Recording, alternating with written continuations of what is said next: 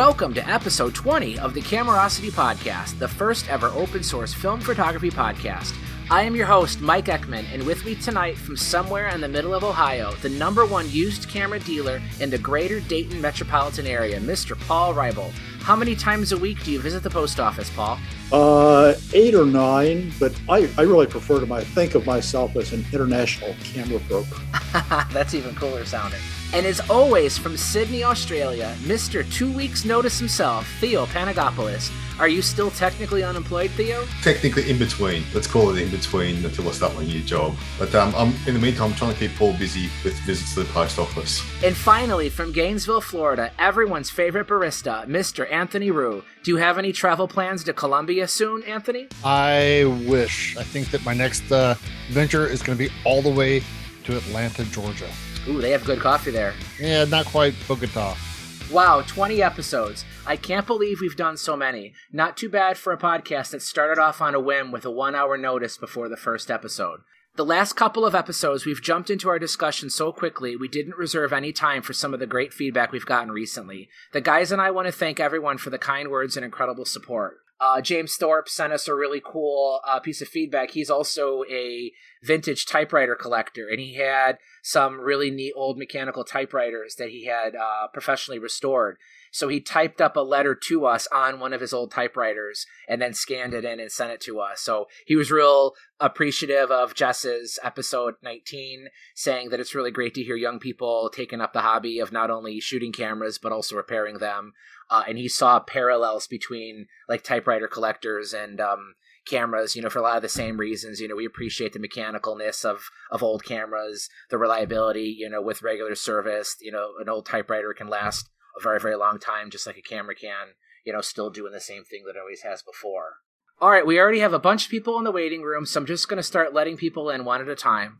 Okay, we got a whole bunch of people in the in the show tonight. I'm looking around the room. I see some familiar faces. Mike Kaplan, how you doing there? Okay, Mike, how are you? How's everybody? Great. Uh, I see Robert Rodoloni. Hey, Robert. Hi, right. How you doing, Mike? All right. D- Dwight Anderson's back. Dwight, how you doing? Hi, I'm doing well. I had uh, Dwight was on the show a couple weeks ago, and I pointed him out as the guy who loaned me the Great Wall DF3 that I recently reviewed. But I forgot to mention that Dwight has a Etsy store that he's had for quite a while.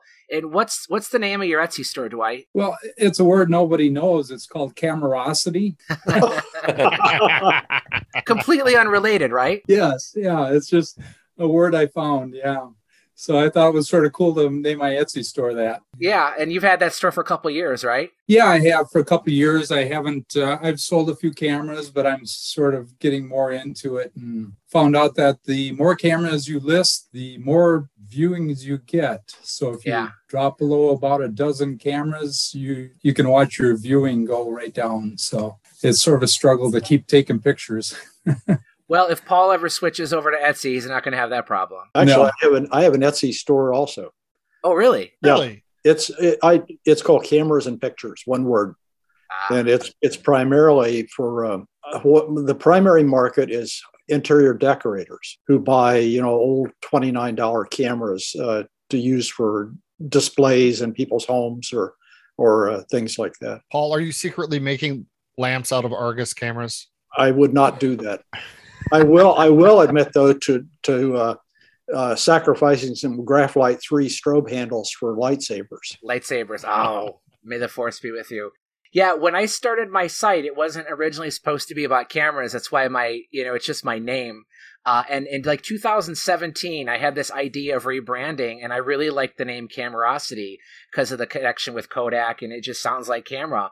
So I attempted to register Camerosity.com, the domain name, but it's been taken. And I kept trying to dig into who owned it because it's it's like parked, so no one's actively using it, but it's registered to somebody. And it took me like two years, but I finally found the name of the guy who owns it. It's some professor at like University of California, Berkeley.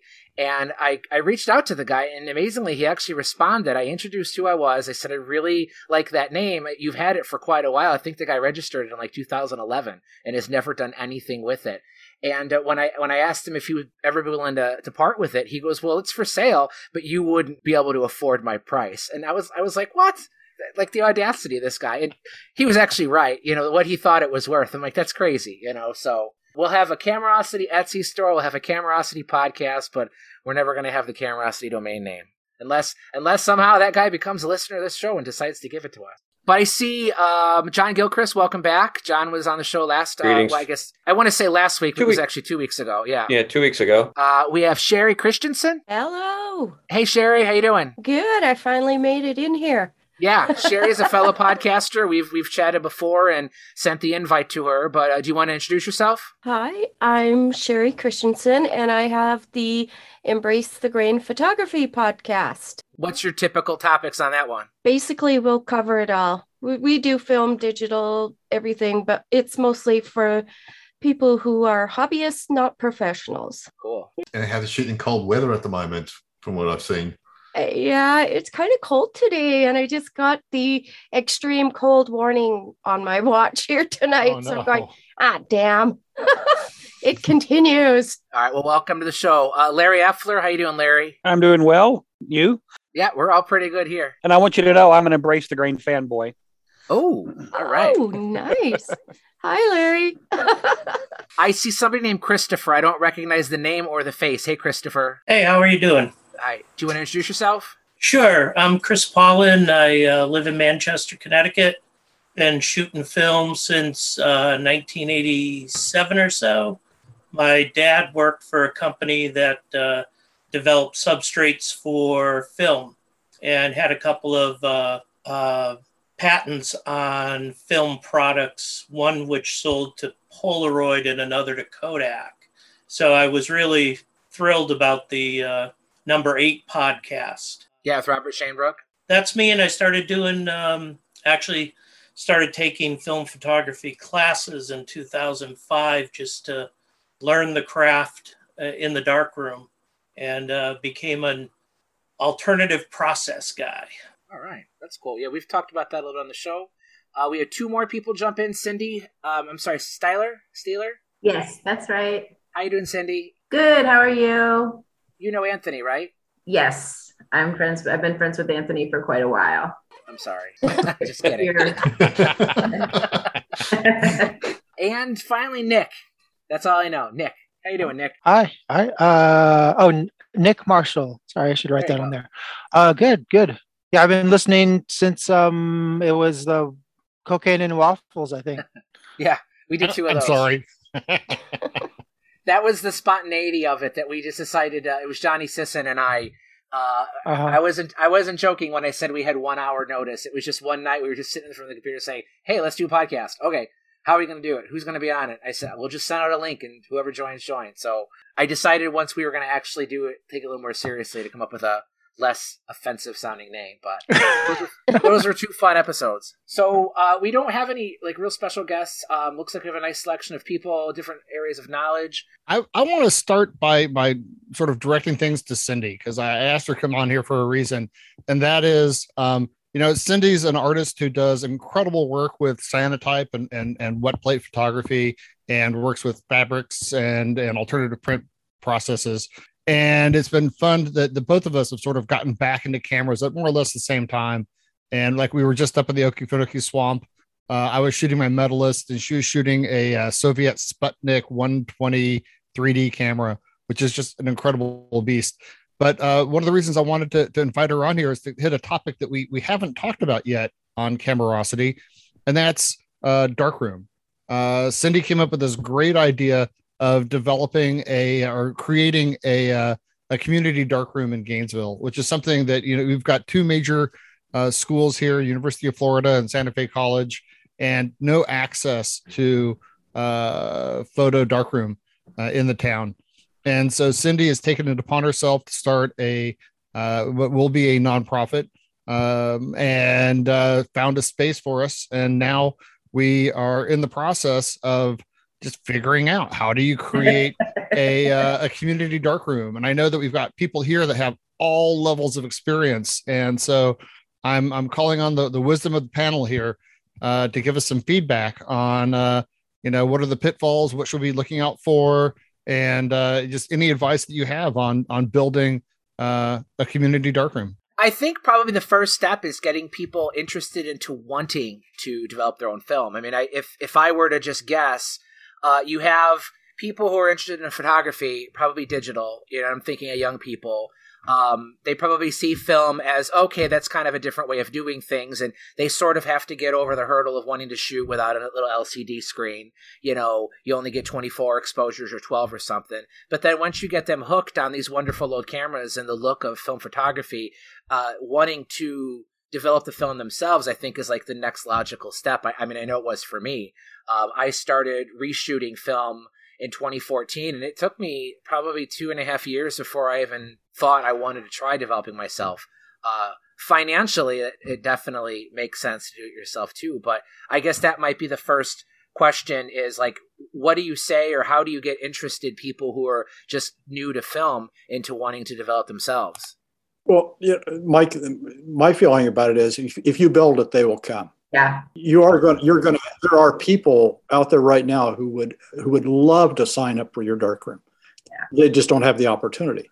Just remember when i was a university student having having a darkroom that somebody else made sure the chemicals were fresh and somebody else uh, kept the uh, kept the paper stocked and everything was very very nice for me. I printed a lot more when I now that I have to if I have to get the darkroom out now, I mean I, I, probably don't print five times a year. I went to college at a small college here in Yellow, in Yellow Springs, Ohio, called Antioch, and they had the first um, the first darkroom was built in the community for the community in 1965, wow. and I came in in 1967, and uh, there was there were probably maybe 30 or 40 people used that darkroom. There were eight enlargers, uh, a very small film development room and a, a, dry area for with a Pako print dryer and uh, and a finishing room where you could uh, do some dry mounting if you needed to. Um, but over the years, I've built probably maybe 10 or 12 dark rooms. Uh, and the, the big thing about a dark room that a community uses is that you need to have strong management because somebody is always going to dump fixer in the developer uh, somebody is always going to trail fixer into the to, to the uh, washroom. Uh, there, there are always going to be problems that you have to deal with, and if you have someone who who pays attention to it on a daily basis, it makes it a lot easier to do. But from a nuts and bolts standpoint, I think you're going to find that you're, you're going to get a lot of donations because right now people are are aging out of the dark rooms in their homes uh, and I, I, get calls from people mm, six or seven times a month asking me, what do I do with my old enlarger? Or what do I do with all these stainless steel tanks and reels? Mm-hmm. Um, and there's really not a good answer to them. I mean, I, I, just say, I hate to tell you this, but really all you can do is just take it to the curb, just take it to recycling.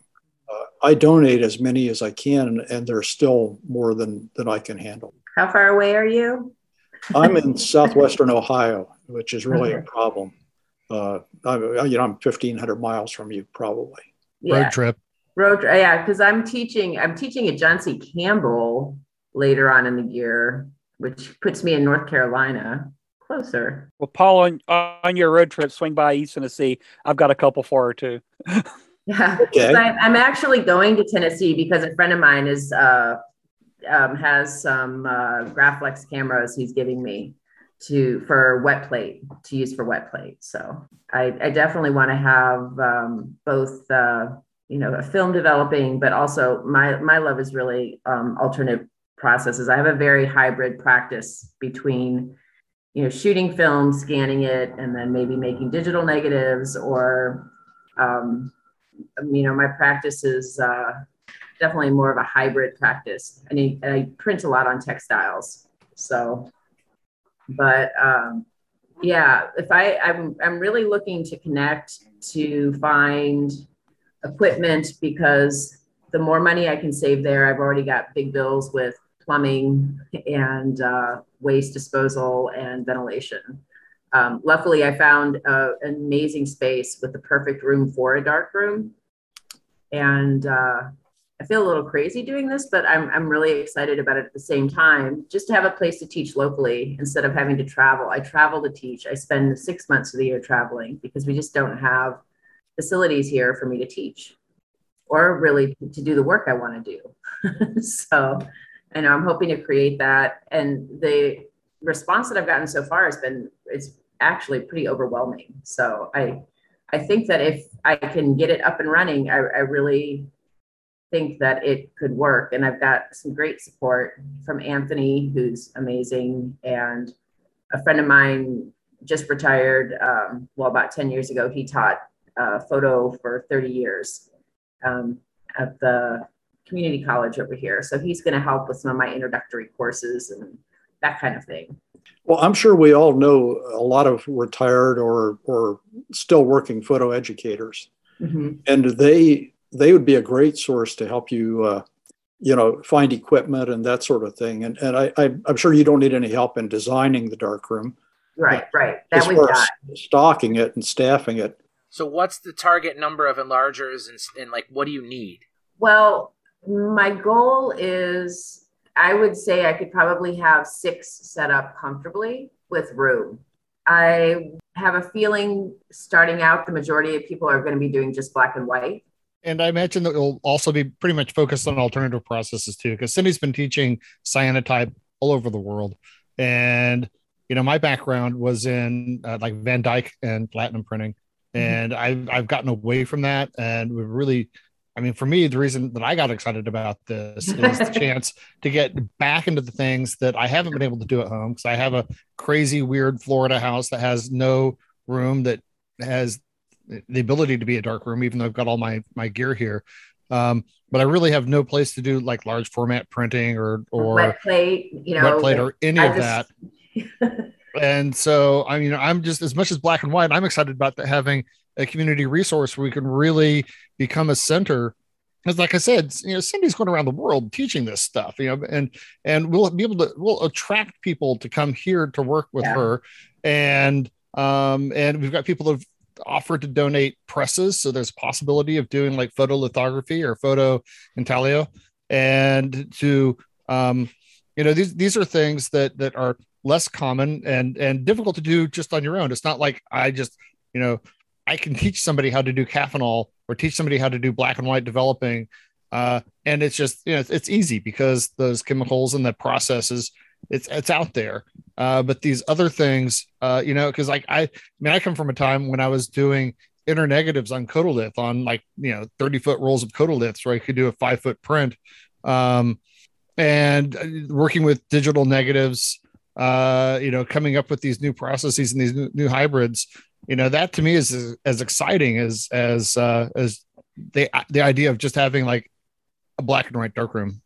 Is, is there going to be a um, gallery attached to it as well? Because uh, the, we, we had something similar here in Sydney called the Australian Centre of Photography, a non-profit and you know communal darkroom, both color and black and white.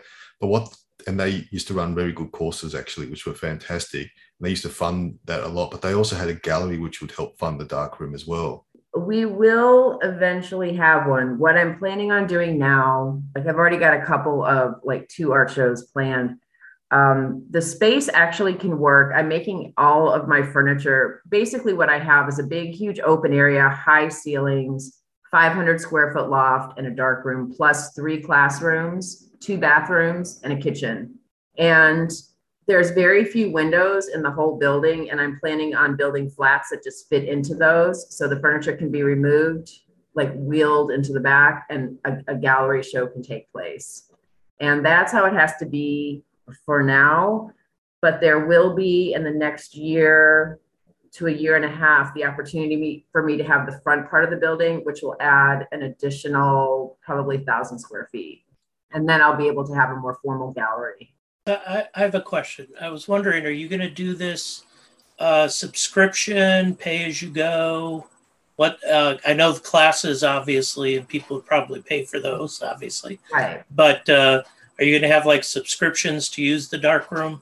I'm gonna ha- I'm gonna do kind of both. I'm gonna have like um like membership, like monthly membership that people can come in, they can use the chemistry, they can develop their film, and so on and so forth and then also have a drop in you know because for some people if you're only shooting a roll a month or two rolls a month you're probably not going to want access but i think like i'm planning to also include with that like the um, the uh, space to do alternative process for people who want to work I've, i have so many people hounding me for classes in the area because I do like I print very large format cyanotypes on fabric. There's and cyanotype is so flexible and can be added. You can use other processes with it. So I wanted to also have like the membership subscription would not just be for just developing film and printing, but also for access to to um, alternative process. You know, with some limitations, like obviously if it's wet plate, you need to supply your own chemistry. The chemistry is expensive. You can use the camera, but maybe you need to provide your own wet plate or pay for that chemistry. I think you're going to find you're, you're going to have a you're going to have a very good support group from uh, from a lot of us. So feel free to, to call on us and we know how to reach you via Anthony. I follow you on Instagram now. Oh, awesome. So I will, uh, we'll help you as much as we possibly can. Something that I've talked to other people who are somewhat new to this hobby too, you know, s- sort of on the same line as a community dark room, but you know, home home dark room stuff too. Um, a lot of people, and, and I, I say this because I was one of these people. Like, I thought I couldn't do it. It just seemed too complicated. I didn't have the patience. I, I don't, I have two kids at home. I don't have a dedicated space. I thought it's just not something I could do. But f- for anybody who's, who's new or even moderately new or even been shooting film for a while and just doesn't think they have the time to do it, I really encourage you to just try developing at home. I mean, there is an initial uh, you know, getting the tanks and getting the equipment. But what, what I think a lot of people who are very new to this don't understand is you don't actually need a darkroom to develop film. Right. All you exactly. need is a, a bathroom, or I started littering my basement and I just waited till it was nighttime and turned the lights off. And there's only one step it's getting the film into the tank. And once it's in the tank, you turn the lights on, and the rest of the developing is, um, is done with the lights on. And it's so easy, it's super rewarding. Uh, it saves a ton of money. Yeah. You can still get, and prices have gone up quite a bit, but you can get a 100 foot roll of Kodak T-Max 100, usually for about 80 to 90 bucks on eBay. And, you know, that's good for like 30 rolls of film. Mm-hmm. And you, you buy the chemicals. Even with the tanks, you probably have an initial if you bought everything new, probably a two hundred dollar investment. If you can get stuff used, you could save money that way too. But at the at the prices of you know commercial rolls, single rolls of film online, you're going to make your money back on a single bulk roll, and then Yeah. as you do more, it's just worth it. And and one other kind of like I don't want to say urban legend, but thing that I see repeated a lot that I don't always agree with is in regards to color. A lot of people say, "Oh, only do black and white. Color's too hard." And while color is a lot more temperamental on temperatures, that is true. Uh, one advantage that I think people overlook with color, especially with C41, um, is there's only one way to do it. If you get a C41 kit, you can get ones from the Film Photography Project. Uh, there's a few other places that sell them. Uh, I like the Unicolor kits. Um, it does not matter what speed film it is. It does not matter what brand it is. It does not matter it's fresh or expired. You follow the exact same steps every single time. You can mix and match whatever you want. It's always the same timings. Whereas with black and white, you have like dozens of developers. You have Caffenol, D76. You have different variations of HC110. There's stand development. There's cold stand development. There's mixtures. There's this massive dev blog that I actually think that because I started with black and white with HC110, and somebody gave me very specific instructions on what to do, and I did it, and it worked fine. And I was like, oh, this is easy. But then the more I learned about black and white, the more confusing it actually gets. And I mm-hmm. think sometimes you start to get like, like you'll hear somebody say, oh, I only use Caffenol, or I only use you know Rodinal, and and then I only use HC110, and I go, well, am I missing something? And then you start to doubt yourself, and it, it starts to get in your head all these different variables with black and white. Uh, whereas with C41, it, it's the exact same thing over Yeah. and over again, and that's that's I think one one plus to color is yes, you, you do need to be a little bit better with your temps. With with most black and white, just tepid tap water is usually enough for most most people. Uh, color, you know, you just get a nice thermometer. Some people use a sous sous vide. I don't know how to pronounce it. That's I I- have I- one. That's what I use. and, and, Yeah, that- and there's nothing there's nothing wrong with that. I think that's probably overkill for the beginner. You know, just go on Amazon and get one of those like stick meat thermometers, and as long as you're close, give or take a couple degrees, you're, you're still going to get a good image. Get the sous vide right away. I have. I have Yeah, the man. sous vide. I have the I sous vide. I got my brother uh, the Sin Still sous vide for Christmas. I bought the last one in Toronto.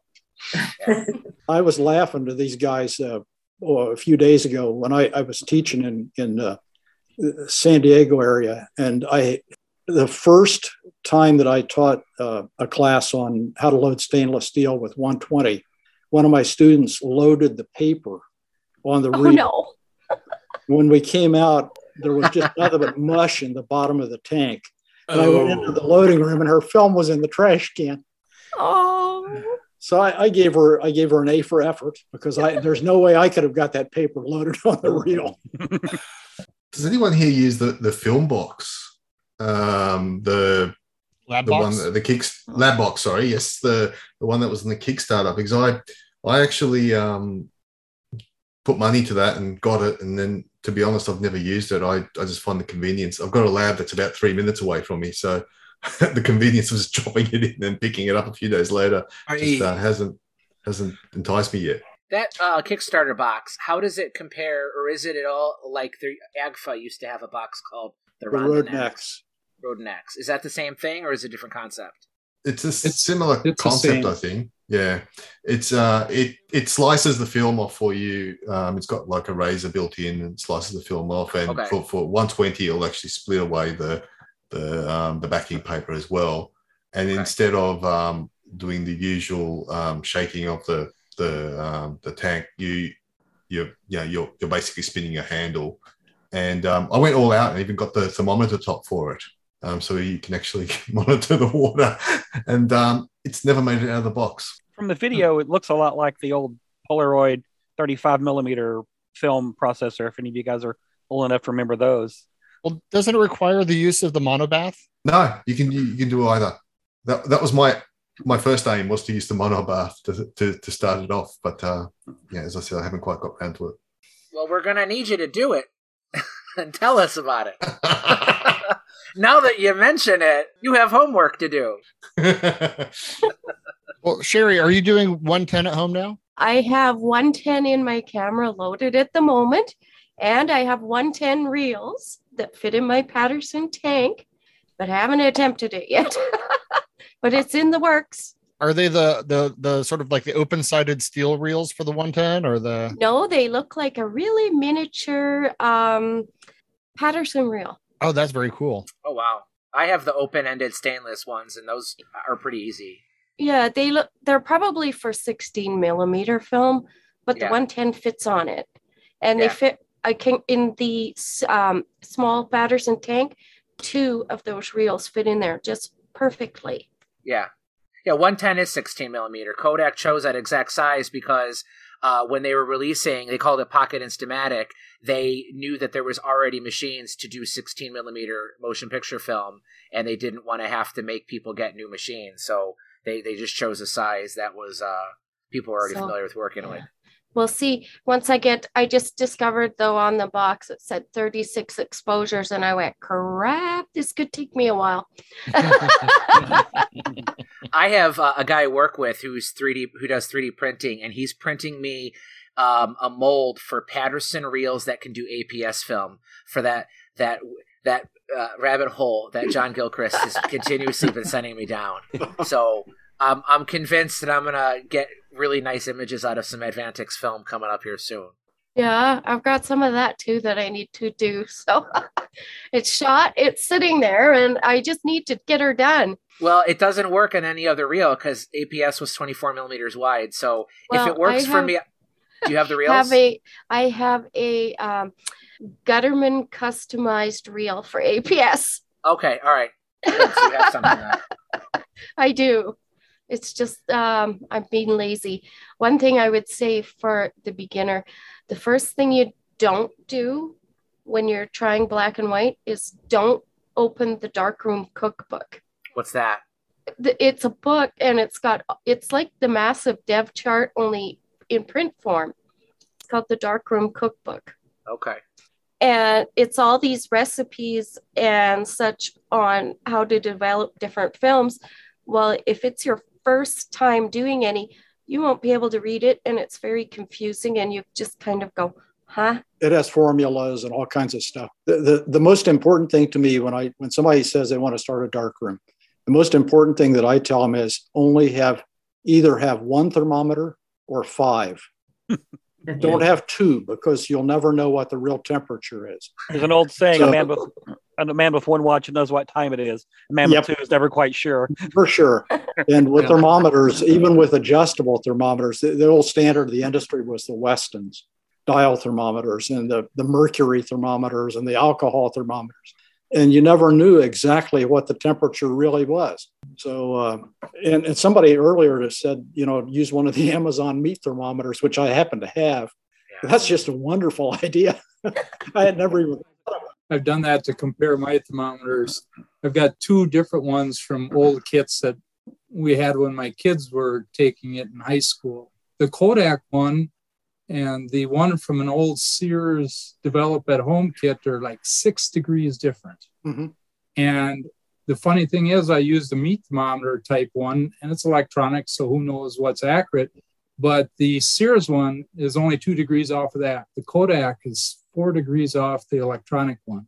Um, but like you say, I you pick one thermometer and you use it and you adjust accordingly. Yeah. And you know, it's a lot of times all those development charts and all those things, people have their own special mixes they want to use. I found the easiest thing to do is is to go on the internet and search for the Kodak data sheets Yeah. and they will tell you they will you know they will tell you what temperature to use it with d76 hc110 etc and um, you know it's it, you just follow it and you'll get pretty decent negatives and after you figure it out then you can go searching for the perfect mixture Yeah. I like Caffenol a lot. See, I've only ever done HC110 ever. That's it. I use it for everything. It works fine on everything I've ever done. Uh, maybe there's uh, a different combination of some crazy AGFA developer for AGFA film that might give me tighter grain structure, but I've been pretty happy with HC110. So uh, I, that's not to say that there aren't other good options too, but for the beginner, seriously, get a cheap Amazon thermometer. Make sure it says that it's waterproof, though. That that'd be the one upgrade I would give on it because it's going to get wet. Uh, try to find some used tanks anywhere you can, whether it's a Paterson, Yankee. There's Yeah, some got- other ones. I've got tons of tanks. Yeah, I Some pick them up. like- I have them. I have my own personal ones that I use, and then whenever I see them out at thrift stores or flea markets, I pick them up. People who have been developing a long time usually swear by the stainless tanks. Uh, but for me, when I was first learning, I found I really struggled loading film under the stainless reels, and I found the Paterson ones to be easier. Um, Patersons do jam though sometimes, so they're not perfect either. But for the beginner, I think the Paterson because it's a twist. Um, th- those are better for beginners until you kind of get you know decide if this is what you want to do. You know, HC one ten, Rodinal, D seventy six. Those are all classic developers that have been around for a long time for good reason. HC one ten is good too if you do a lot of expired film because it has um it has a chemical in it that helps reduce some fogging. That will help you know make nicer images on older films that some other ones can't.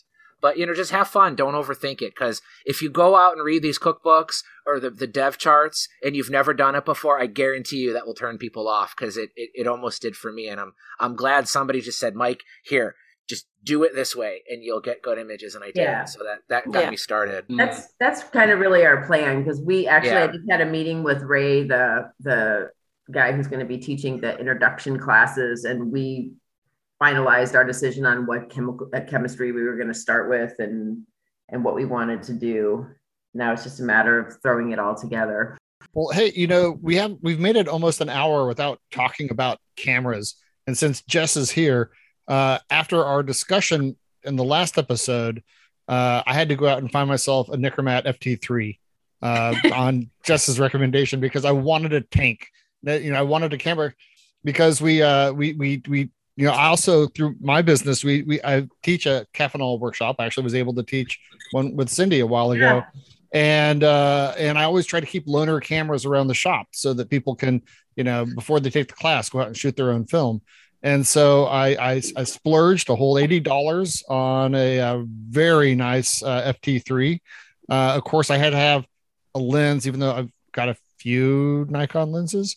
Uh so i hit paul up for a, a, a 105 f25 because i mean i hear that's like the cool uh medium telephoto to get for the nikon uh, and so I've been shooting that all week long. It is a tank, but my God, what a cool, simple, just working man's camera. I mean, it really is. What did you think of the shutter speed ring? Did, did it bother you or? Um, I actually thought that it was better designed than the OM1 because it has that tab on the end. Yeah. Uh, you know, and the fact that it has the shutter speed, at least the FT3 has the shutter speeds in the bottom of the viewfinder. They all do. So, uh, you know, I thought I, you know, having shot quite a bit with the Olympus, I had no problem adjusting to it at all. I never have either. I just know that that is something people sometimes complain about. Yeah. But it, no, I it don't think it's, it's, a big deal. it's just, it, it's, it's, it's, it kind of reminds me of like a, uh, like an old, uh, like Plymouth Duster, you know, it's like one of these like big block cars with, with no electronics and just, you know, there's the engine, there's the wheels, there's the accelerator, grab it and go. Well, I, I had, uh, since Sherry's on here, Sherry, about a month or so ago, you asked in one of the chats about the Paxette, right? Wasn't that you? I did, yes. And- I and I- still haven't shot mine. As I recall, I, I think I kind of shit on it a little bit. Uh, Well, you but said then, you weren't you weren't a fan. Well, but but then I made the mistake of looking at them, I, so I ended up finding. Um, I think it's exactly like yours. I have my virtual background on though, but I, I, did think get, so. I, it's Yep, it's got the yeah. little hump on the top. It's got the rangefinder and the interchangeable M39 mount. So uh, I would like to uh, rescind my shitting of the Paxettes because if now some of them are kind of cheap. The original ones they look like rangefinders, but it was actually just an extinction meter in there. Um, an extinction meter is like a, a primitive exposure meter. Uh, but the later ones have a coupled rangefinder. Uh, no, I'm sorry, it's uncoupled.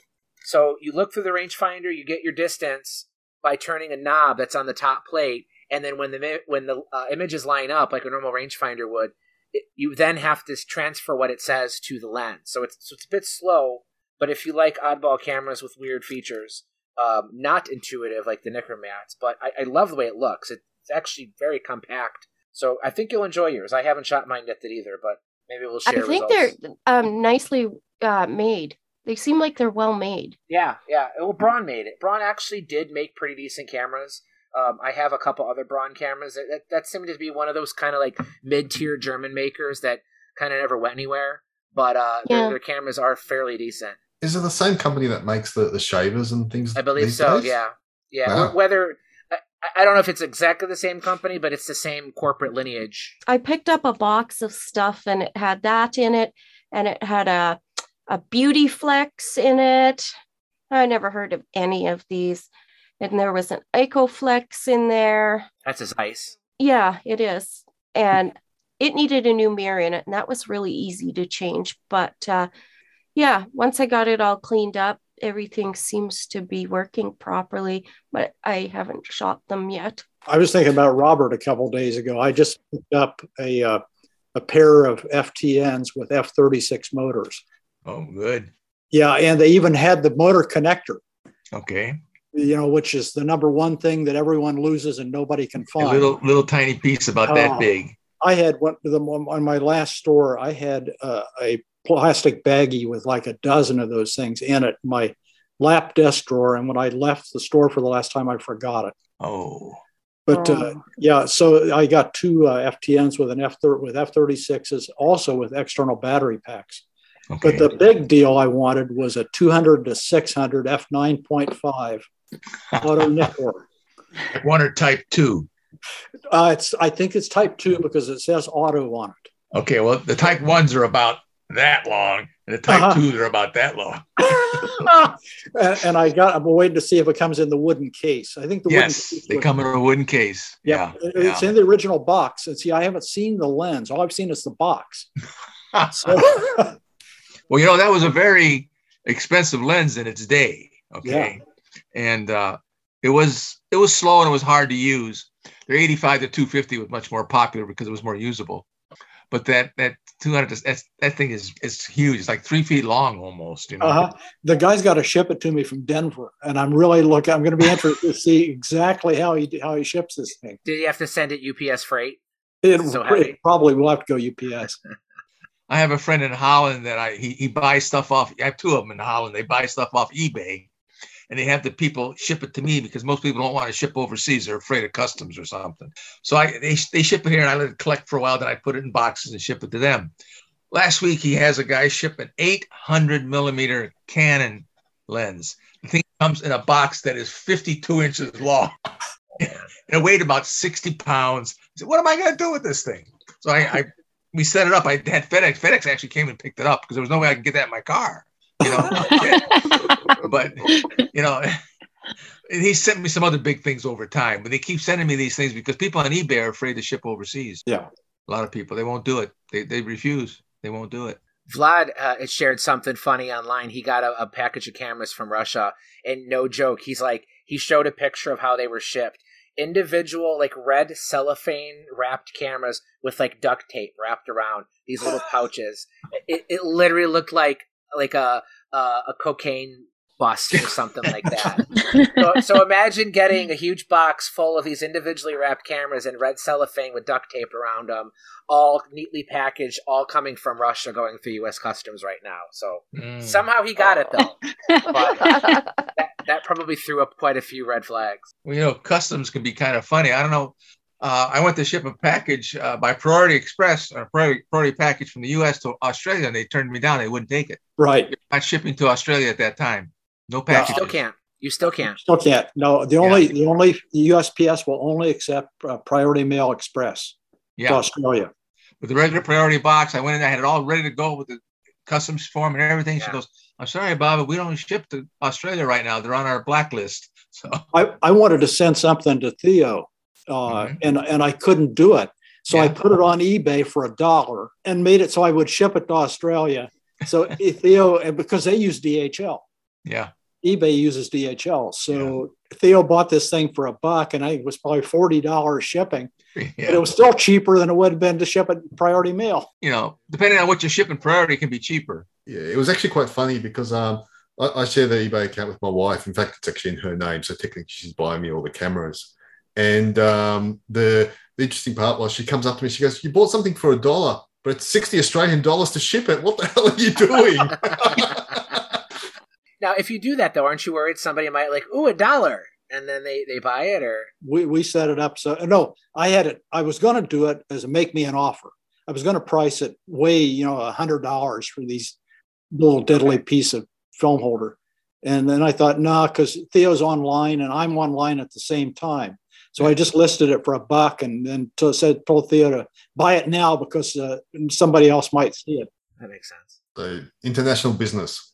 Anthony, I know you're dying to talk about this, but sub minis, you've been shooting a non Minox Minox. Lately. Yeah, this is another one that I found through Paul when I bought the lens. Uh, you know, it's just like kind of hard to uh, get anything from Paul and not look at the other things that he has in his, his shop.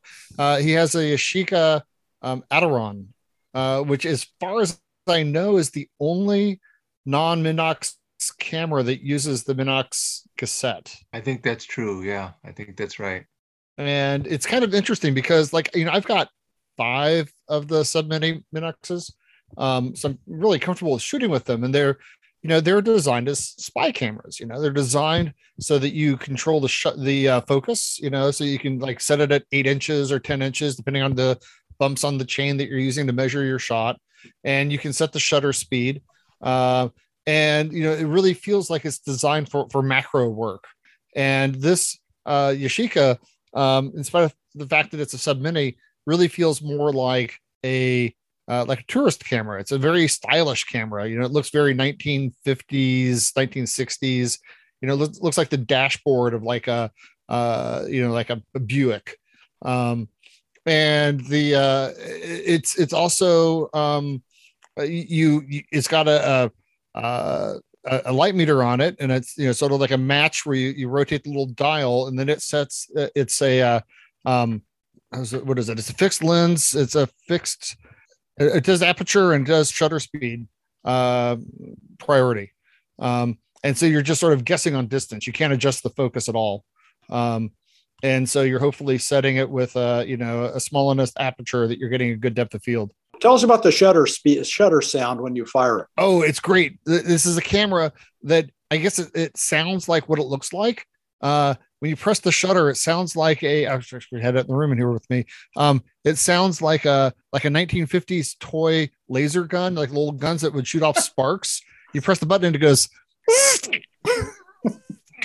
Not something you want to creep up with people. No, no, it's just like it's the it's not a spy camera because it, people would laugh if you, know, you try to take the pictures uh, because it does not sound like a shutter speed. It just sounds like a little toy ray gun going off.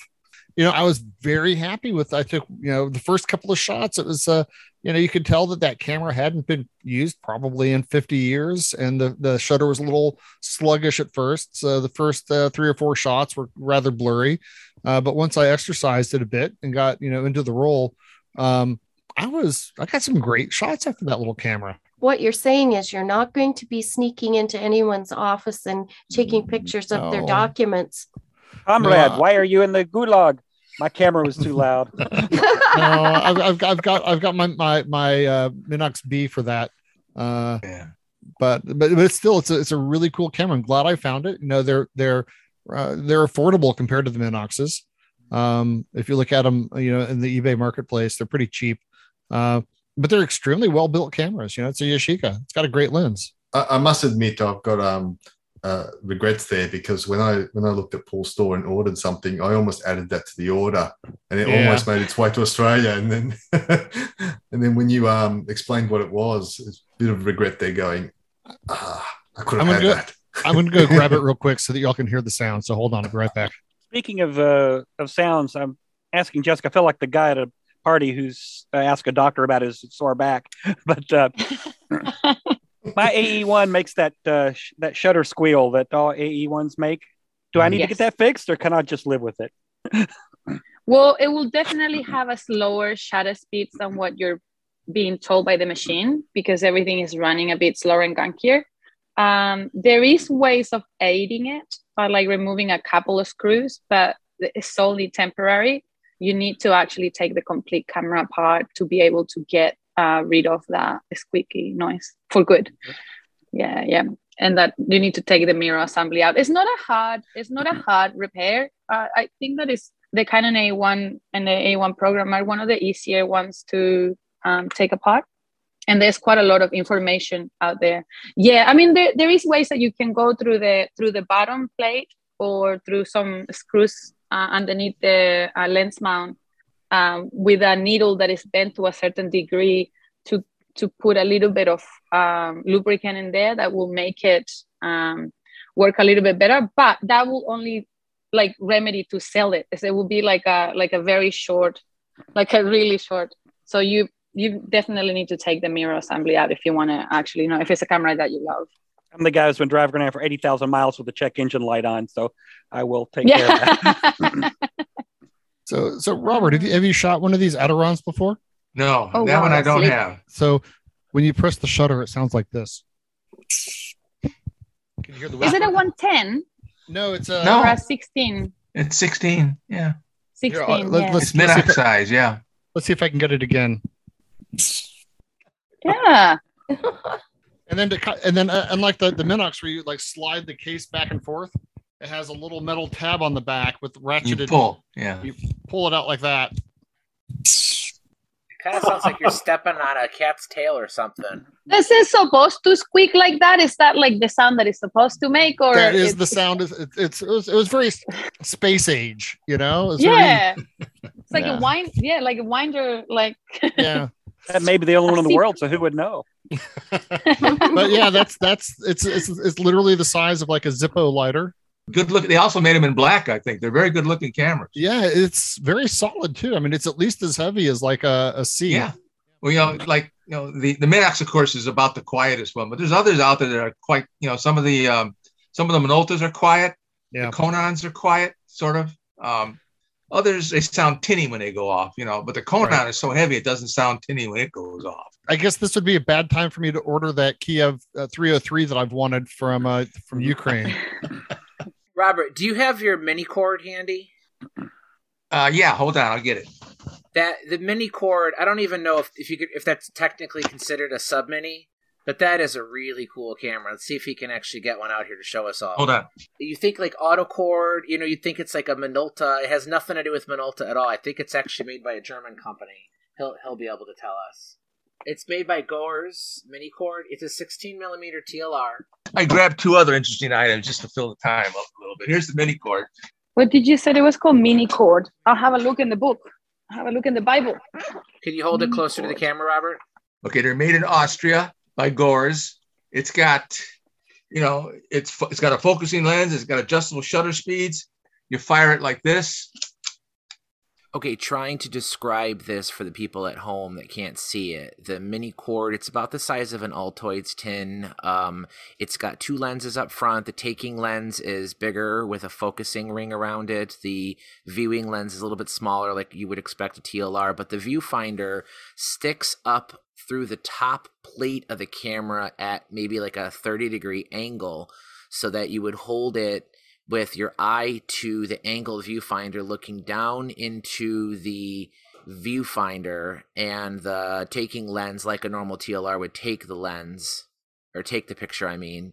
But the shutter release is below the taking lens. It looks like um a button that you would use your right index finger to squeeze with maybe a threaded shutter release cable socket on the side. This this cocks it here, and you fire it here. Yeah So it's very I got- quick. I got to handle that once, and it's it's it's it's about the size of like a um like Altoids tin kind of. Yeah. But it's, it's, a- very it's a heavy. TLR. It's very heavy. Yeah. It's solid. Very solid. You even got a thing down here that you can hold like a trigger if you want to just hold it more steady, you know. But it's very, very well designed. And it's a TLR. You look down at 45 degrees. Wow, because that's that's- beautiful. So this is got at, this the- is the two you look at, it's at lenses. 45. Look down like that. You got a pretty good image. It's right side up and everything. The lens does focus. They made them in different colors too. Yeah, oh yeah. You, you, the skin can get like three or four different colors. I had uh, the brown one and the green one. Yeah. Uh, This is the only one I've ever been able to find. I haven't been able to find a colored one. But if you want a cam, you, you want this is the tour de force when it comes to s- to, to sub minis. The Gami, nothing Uh-huh. beats the Gami. What's the what's the Gami? I've not seen this. Oh, that's that's Italian. Oh, Yeah, yeah, it's Italian. It's um, it's actually motorized, but you have to have film in it. But if you go in here and you play with something here, you can get it to work. But it's uh, it takes three three shots in a row. How do you spell that, Robert? Gami, G A M I, Gami. It was made by Galileo. Robert, what film does that take? Is that that isn't Minox film, is it? Uh, no, it's bigger. It's a bigger picture. I just found there is another 16 millimeter. There is another Minox camera or another sub miniature takes Minox. It's the Acmel Okay. made made by Asanuma in Japan, and uh, I actually have one in uh, in my eBay store right now that I forgot about. But uh, it it it does take uh, it does take uh, the Minox film. You cock it with this thing, and then once the, when the film's in, I have to put a lever in. It'll go three frames. Wow. Then you just close it up, Wow. open it back up, you can do three more. What's so cool about the sub minis is like you know SLRs, rangefinders. Once people, once they kind of found the, the way to do it, everybody sort of followed the same kind of general ergonomics. But with the sub minis, it was just like the Wild West. I mean, you did whatever you wanted, any shape, any size, or eh, you know, aside from the Minox, like you know the the square rectangle little things there were just so many other just wicked crazy designs that are just fascinating for collectors And occasionally you just collect them because Yeah. oh dwight's They're got some what's it's a minute 16. Minute 16, yeah. oh that's universal Yep. Right? Universal with the flash attachment and the handle. so dwight's dwight's holding a camera that's about the size of uh like a matchbox maybe a little bit larger than a matchbox but it's got a flash handle like like maybe a argus c3 might have but it's easily four times the height of the camera Imagine a 1960s GoPro. Yep. yeah yeah And the bulb the bulb is half the size of the camera itself yep. Anybody ever see one of these? it's kind Oh of hard It's a wow, that Bolsey. is cute too. That's the Bolsey. Jacques Bolsey designed this. Same guy did to Alpa. oh that's an eight you can go single isn't it? shot, or you can put it on continuous. It's like a movie. Oh, that's superb. See, it took a, it took a, like a movie cartridge, so you can use it for both stills and movies. yeah it's eight millimeter Yeah, eight millimeter. so it uses a 8 millimeter movie cartridge. Yeah. That is so cool. How many photos do you get on one of those if you were doing stills? Oh, I, I, it probably tells me in the instruction book somewhere. I don't know. Quite a few, I'm sure. Yeah. It'd be Quite good for few. like holiday or or traveling. Yeah. He was a pretty ingenious fellow, Jacques Bolsey. He he was something else. For anybody who doesn't know who Bolsey is, he, that's the guy who created the Alpa. The Alpa. Yeah. Um, He designed the SLR. original Alpa. Yeah. I think John's got something. Yeah, as long as we're showing off uh, sub minis, this is a Steky. Oh, I've got one of those too. Yeah, Steky Steky. 3A. Yeah. It shoots 16 Steky. millimeter. I haven't shot with it yet, but it's a, it's a, yeah, it's going backwards. It's it's quite an interesting little camera.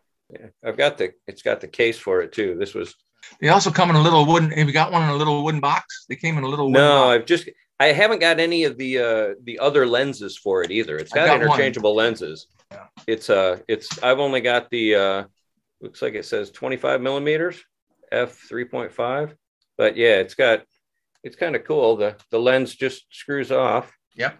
Looks like a doll camera. Yeah, it's it's pretty solidly built. Got a flash sync on it and everything. The golden, the, the, the Ryko Golden Steky, which is the same company, the lens comes off. You can put the 40 millimeter lens on it. Okay. This will also screw onto the one you have. It's the same mount. Okay. How do you spell that? The Stucky? How do you spell that? Steky is S T E K Y. Every time I try to go for one of the golden steckies, the price just spirals up in the last. Yeah, I know. They're very expensive. I got lucky with these. I've got them in the original boxes also, but I also brought down my my black Minox just for funsies. So is where'd Anthony go? Is Anthony having convulsions? I'm watching him furiously take notes. what to buy? We went the first half of this episode without a single camera to show, and then now it's been like rapid fire yeah. of really obscure cameras. Yeah. Well, the one that this my smallest one is is a Kodak Trimlite 48 110 camera. Yeah, and it's kind of it well, it's a little bit nicer than the average. It's got the Ektar lens and it's also kind of like almost like a rangefinder a bit. Select they your distance on the yep. yeah. So that's what I've got my roll of 110 in right now. You know, they did it's- make some pretty decent 110 cameras. Um, I did a review of the Canon 110 ED, which was a nice little. It's it's that like candy bar shaped one, like the the the slim line Yeah. you were talking about. But it has an f it has an f two. I think a five element lens f two, so it's pretty fast. It's got a rangefinder. It's got auto exposure. They make a version with and without a date back. Um, another thing that's nice about it is the Canon uses just a normal six volt L, uh, Right. four LR44 battery. Some of the Kodak 110 cameras use a proprietary the K battery. That's battery. what this one has, but you can get an adapter that somebody makes that um, is 3G and just put LR44s Yeah. in it. For if anybody hasn't seen a K battery, they literally took three button cell batteries and put them like diagonal. So it's you look at this battery chamber and it's like a parallelogram. I don't know Yeah. why they did that, but apparently Kodak decided that'd be a good thing to do. Does it remind you of 620 film? Uh, yeah, it's true. Yeah, If you can make it proprietary, you better make it proprietary.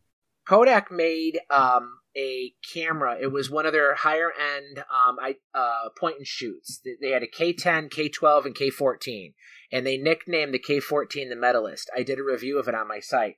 But one thing that was weird about that camera is it had a replaceable proprietary lithium battery that they said was good for five years. Like most camera companies that's in the 80s that switched to lithium batteries, they were not meant to be changed. But what's cool about this camera is you could either use the original lithium battery that it was made for, or you could just take it out and put a 9 volt battery in its place. I've got one of those Do you? too. Yeah. And I threw It's- a 9 volt in there. It worked fine. It works fine. It's I think it's the only point and shoot that I could think of that used uh, like a 9 volt, you know, smoke smoke detector battery. Surely nobody bought the, the proprietary battery the second time. Surely no, one did. right. You know what's what's funny is I have two of them, and the second one I got, I don't know how old it was, but the thing was made in the '80s. It still worked. It still had power. So I mean, I got this thing a couple years ago. Uh, Robert, I bought it from uh, Gary Camera, and he Yeah. had it just sitting in his junk bin. I, I pulled the thing out, turned it on, and it worked fine. I was like, "Geez, this original battery from the '80s still had juice in it, and it had leaked all over the place." My disc camera still makes noise when I push the button. So does mine, actually. I think those things don't die. Yeah. You know, I feel like I, I may never get another chance to talk about 110 on this show again. So I'm, I'm going to give a shout out to my my Voigtlander Vitoret 110. which is the only Vitoret that I have ever liked. They're usually the, the 1960s 30. Oh, look, Theo's got one. That Got is one right next to me. that that is the 110 to get. I do you have the flash for it? Yes, I do. It, it works really well with the flash, and you get shockingly good 110 photos out of that. It's one of Um, my next ones to shoot, actually. So I I'm no, I picked up some. I picked up some uh, uh 110 film from Paul, uh, just to be able to shoot that that camera again because uh, uh, for the 110 experience, if you want one that's going to like give you a quality, you know, image, it's it's one of the better late Voigtlanders that I've used. Yeah, I've got um, Metropolis in mind right now, so that should be interesting. Yeah, I, You guys- I, I like that film. You guys are making my little camera feel huge.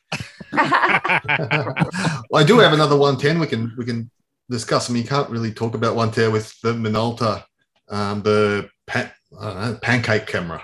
it's it's a weird design. Where's your Pentax? Well, I've got the Pentax Pentax? 110. I've got the Pentax 110. Yeah. I've got a photo of it. It's quite small, but it's actually uh, it's a square frame, uh, 35 millimeter. That one's interesting. Takes special cartridges and it's got its own little film loader. Is that the Bolta? No, well, it's it's a yeah, Bolta it's Photavit? Bolta Yeah. Photavit. and they started out with Bolta film, but this one uh, is 35 millimeter standard sprockets. Were were those designed by uh, who designed the ret- who who made the retinas in Germany? Nagy? Yeah, Nagel? yeah, it was Nagel. Nagel? Nagel? Yeah, I I'm thi- not sure about that. I think those were Nagel's. Yeah. But it's a cute little camera because it comes with its own little. You Uh-huh. put a regular 35 millimeter cassette in here, and you roll your own into a smaller cassette. Oh, that's handy. You know, the one flaw with um, both the 110 and 126 cameras wasn't just the small size, but the cassettes didn't have a pressure plate. Right. There's no pressure plate. Yeah. So, the, you know, if the film laid coincidentally happened to lay flat across the film plane, it would be okay. But you know, film as you wind it, as soon as you take your thumb off the wheel, it tends to kind of back off just a slight amount. And you know, without a pressure plate, the film could kind of be not perfectly lined up in the exact focal plane of the lens. And no matter how good of a lens you could put on those cameras, sometimes the images would still come out soft. It's not 110, but I have um, Rolleiflex SL26. This is uh, Rolleiflex's 126 SLR. So it had a set of interchangeable lenses. Uh, test I have the Pro Tessar wide angle and telephoto plus the standard 2.8.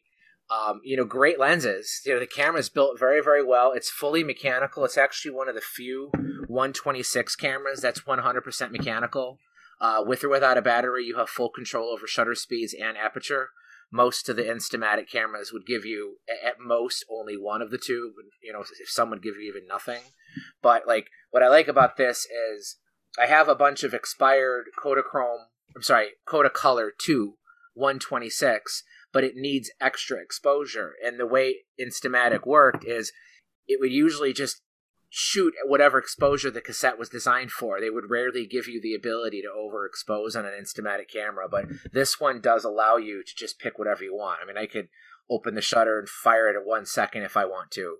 Uh, but no matter how good it is, how good the shutter, how good the lens is, with the film plane not being flat, no pressure plate inside the cassette, you could still end up without a focus images. And that's, you know, that's why these, I mean, the cameras are probably fine for the family snap shooter, but, you know, sometimes these crazy companies like, you know, the, the Minolta 110 SLR, the Pentax SLRs, uh, the Canon 110 I mentioned earlier, that they would get thwarted by them by the film format itself rather than the lens. With at a small aperture, do you get depth of field in the film end of the uh, lens too? Uh, Could would they could you stop down and be sharp enough for to to hit the film plane wherever it happens to be? Probably could. I mean, I don't know the math behind it, but depth of field at the film plane is like the, the thickness of a hair. You know, so e- even if you stopped it down to like f16, it would probably help a little, but it wouldn't help as much as you probably would think. But the problem is you don't know. I mean, it's very possible. Like, it, it varied from cassette to cassette. Some cassettes were wound tighter than others. You know, um, for all for all I know, maybe Fuji did a better job with their cassettes than Kodak did, or or I don't even know everybody who made. Now, if we're talking about Advantix film, I could tell you guys all you want to know about that because that's all I've been thinking about the past month. You know, some photographers are wound tighter than others too. That's true. That's I true. have to I have to tell you a couple weeks ago I stopped in at the thrift store and and the lady working there goes, I saved something for you in my office. And she come out with this big bag of film, but it was Advantix. Ooh, what kind. Kodak 400. Ooh, you gonna use it? I am. I don't know Oh. how it was stored. I have one roll, and I'm saving. I don't know which camera I'm going to use it in, but I have one roll of the Kodak black and white Advantix. It's still C41. It's Yeah. basically like their 400 CN, whatever that film was called, but it's it's still it's black and white. So it, they they really didn't make many options in black and white with Advantix. But I have one roll of that, so I don't know which which camera I'm going to use it in, but I, I do want to shoot that one. I'm waiting to get that reel. Probably like the old mentality. Every time I shoot black and white, my parents look at it and go, too bad it's in black and white.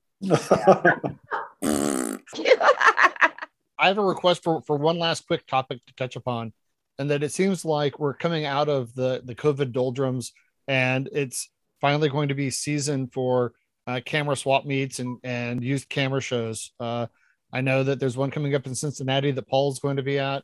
Uh, there's one coming up in Chicago that uh, that Vlad's going to have a table with Johnny, and even down here in Florida, down in uh, Orlando at Kiwi Camera Service, they're going to have a swap meet uh, on the on the third or the sixth. It's whatever the Sunday is coming up.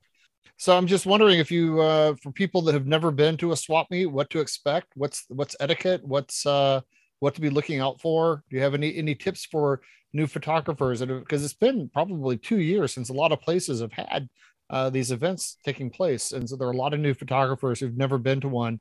Uh, what do you expect when you show up to one of these shows? That's an that's an interesting question. I have never really. I mean, I've been to so many camera shows uh, as both a seller and a buyer. Um, don't be afraid to ask to to hold it, shoot with it. Uh, don't ask if it's had film run through it because it very most likely has never. The guy who's selling it to you has probably never had film in it.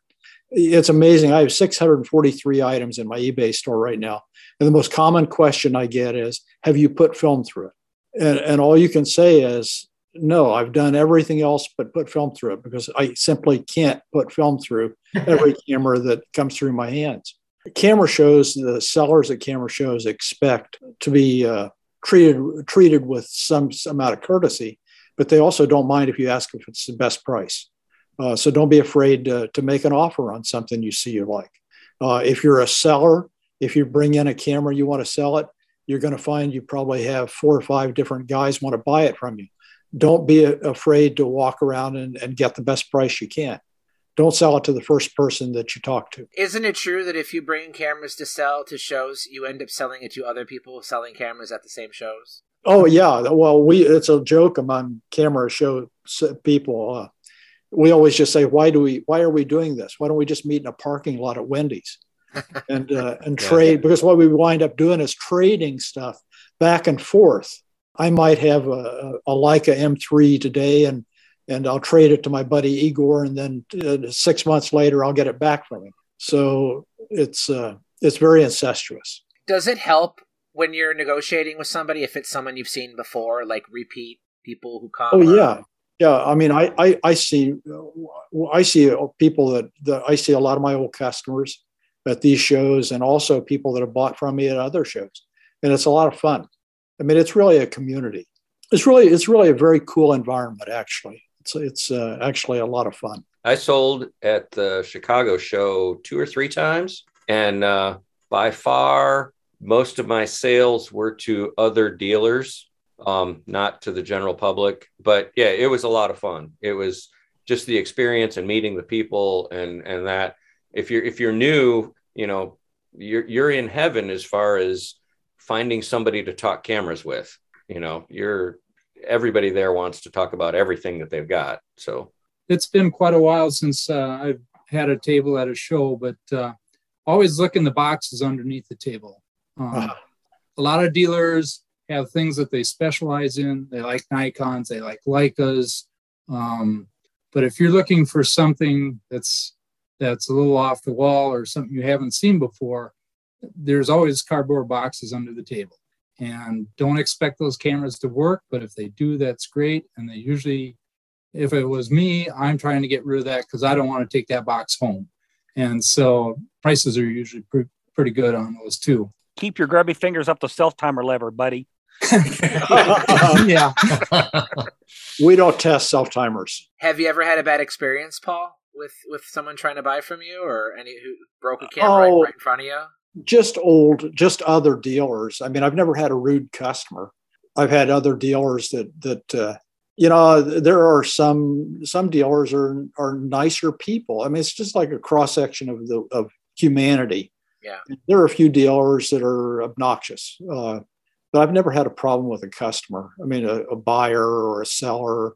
Usually, they're happy. It's a happy occasion. It's not. Uh, it's not like you're going in to buy a car where you're in a in a uh, a, real, a relationship where you're you're you you know you're going to have to argue with somebody. It's it should be a happy time, and it usually is. How does it compare selling at, at camera shows to the markets? Because there's obviously people that sell at markets as well. Um, I actually went on Sunday. Sorry, Jess, but you went there, so I bought from your competitor. So, but um, how does that compare in terms of the experience of selling in, in a market compared to a fair? Well, I, I'd like to, you know, it's one uh, one of the fun things I've got is I'm, I'm putting together things to take right now.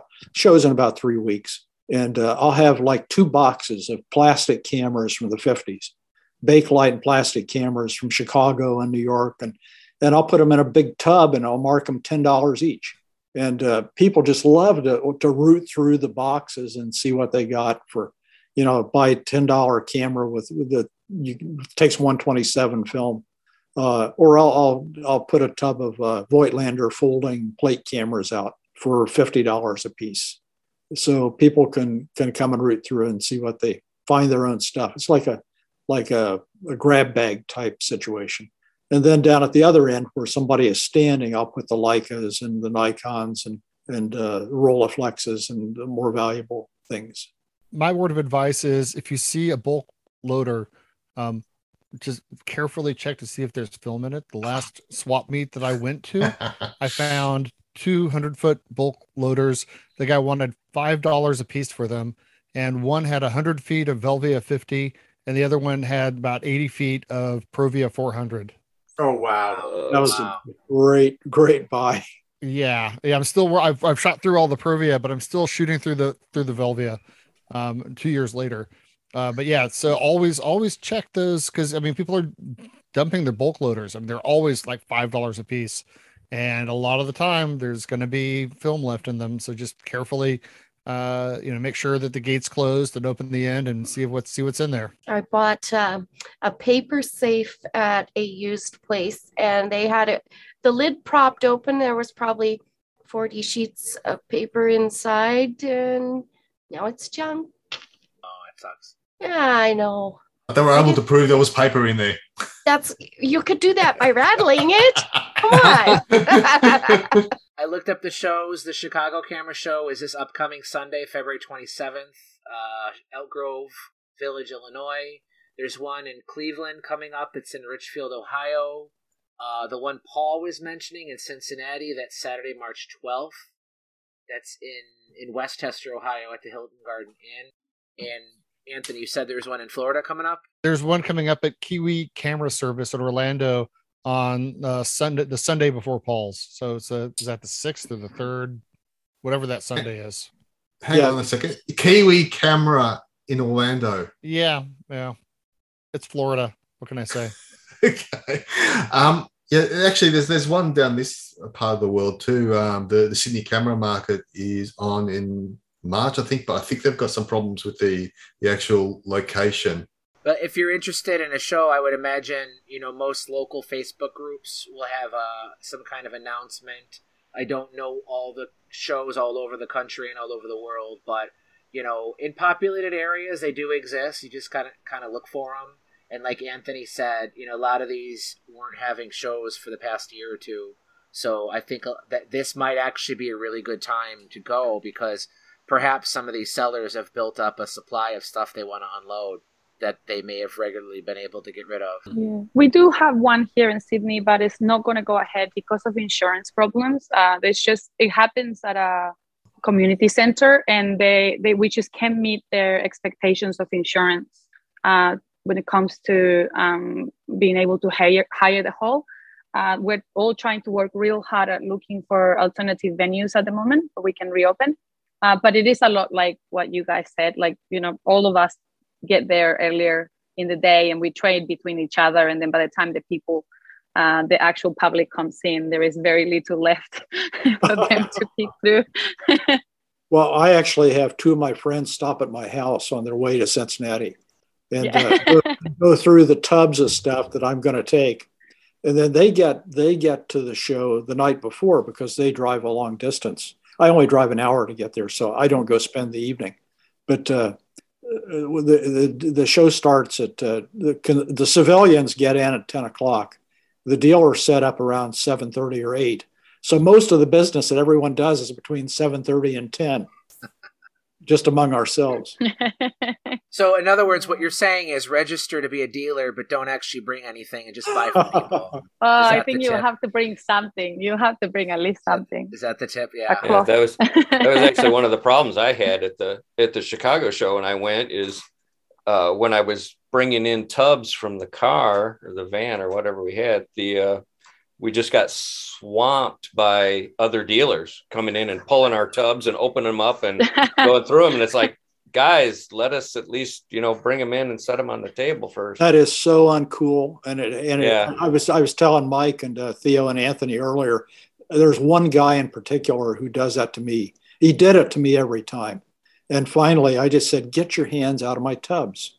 Yeah that's what I had to do Yeah, that's what I had to do The, the, the only thing that you can do is just be rude about it, and because it's it's just so uncool.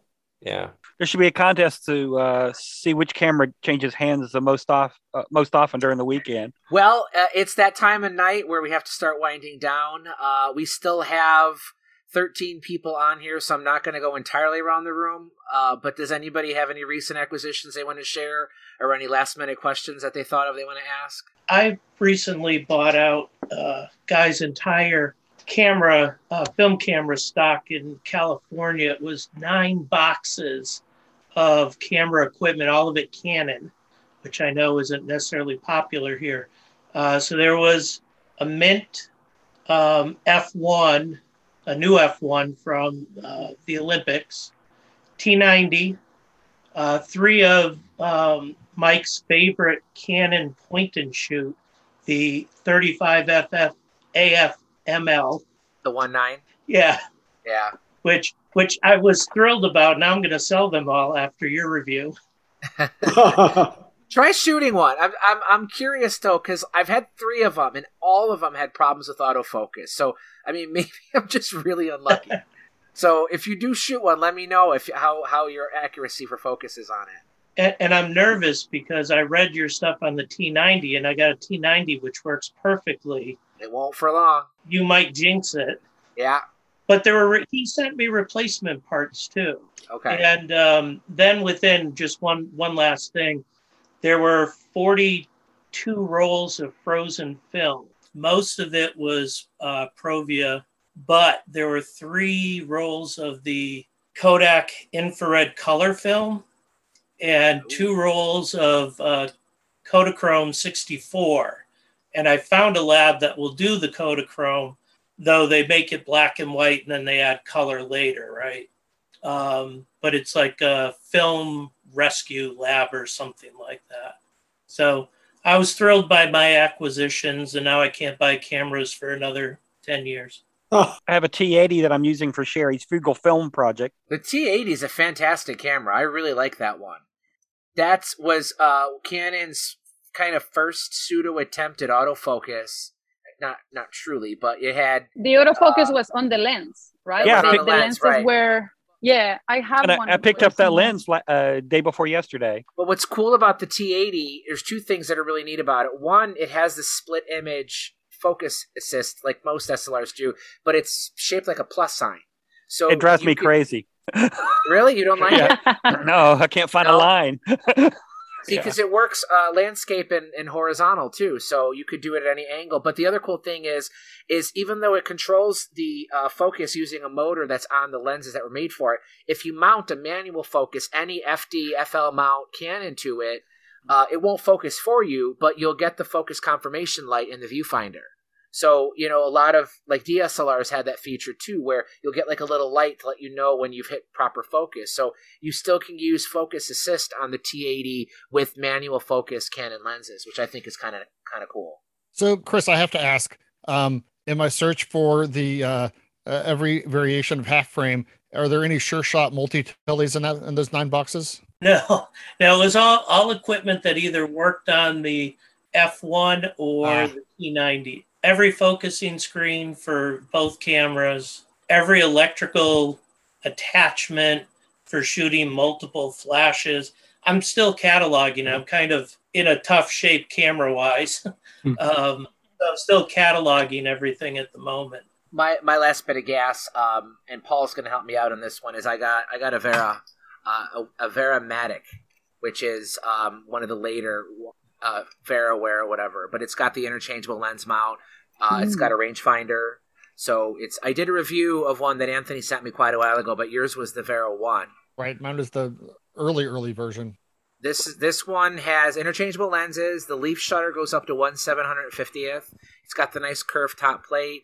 It's got projected top frame plate. lines for multiple um, focal length lenses. The cam this camera actually works really really nice. The viewfinder's good. The only issue is is the um, the Zeiss Tessar is badly uh, hazed up.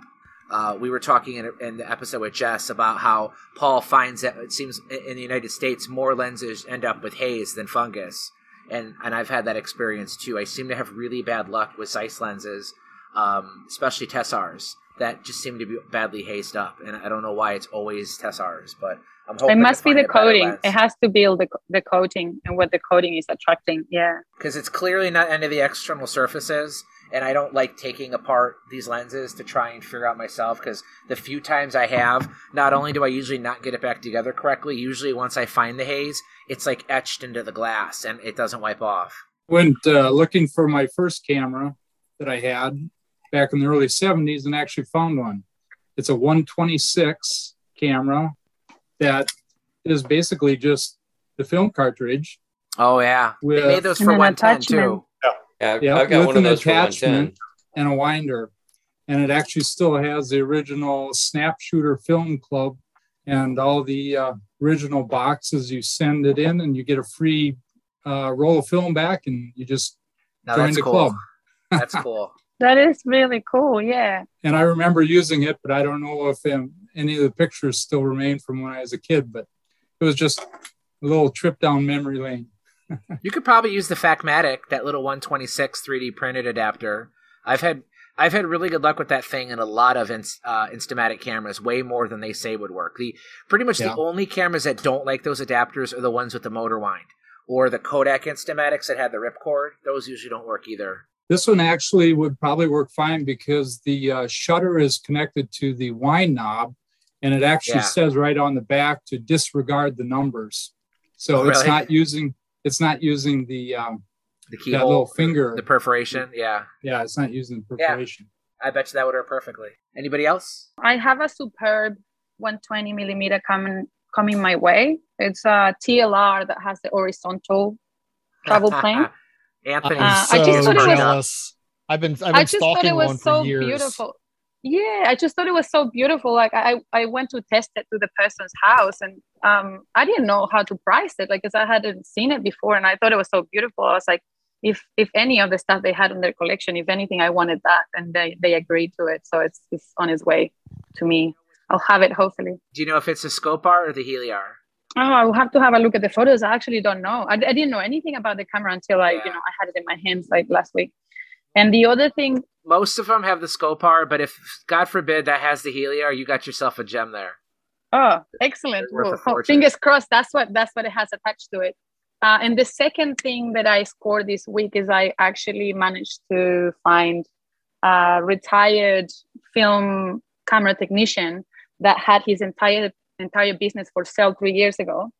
Uh, I I found him, and he still has all the equipment, all the manuals, all the uh, notes, um, also as well like boxes full of cameras and parts. Um, and uh, it's all coming to me on the weekend. It's, uh, I'm, I'm going to go and pick it up at um, Central Australia. I'm going to going to fly there and then uh, rent a van and bring the whole um, shop back to me. Wonderful. That's terrific. Yeah, I, I'm, I'm, I'm really excited about starting to read through his notes. Um, he has very, very detailed notes, um, and I'm hoping to share them all, all in the Facebook group as well for other people to be able to to do some things that like uh, none of us we're all trying to guess it. So just the last superb that I was stalking online that I really thought I had a shot at. In the last three seconds, it went from four hundred to nine hundred dollars.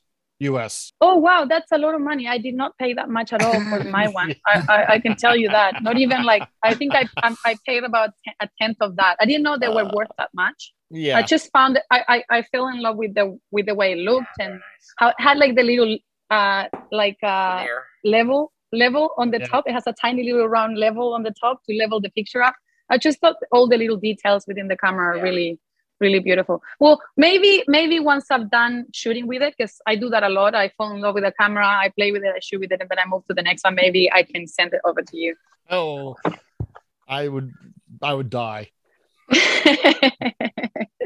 All right, everybody. Once again, uh, it's fantastic to talk to so many different people. We had a lot of participation on the show. Um, I always appreciate you guys jumping in and helping guide us through all the different topics from sub minis to the Cindy's Community Dark Room, uh, 110. You know, uh, we, we didn't talk about panoramics this time, but I'm sure we'll, we'll, we'll get it next time.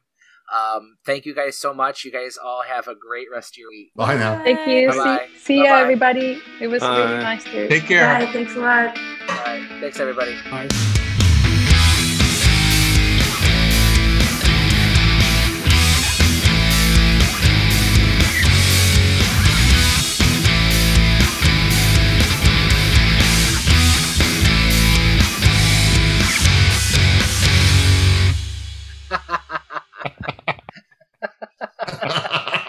Ha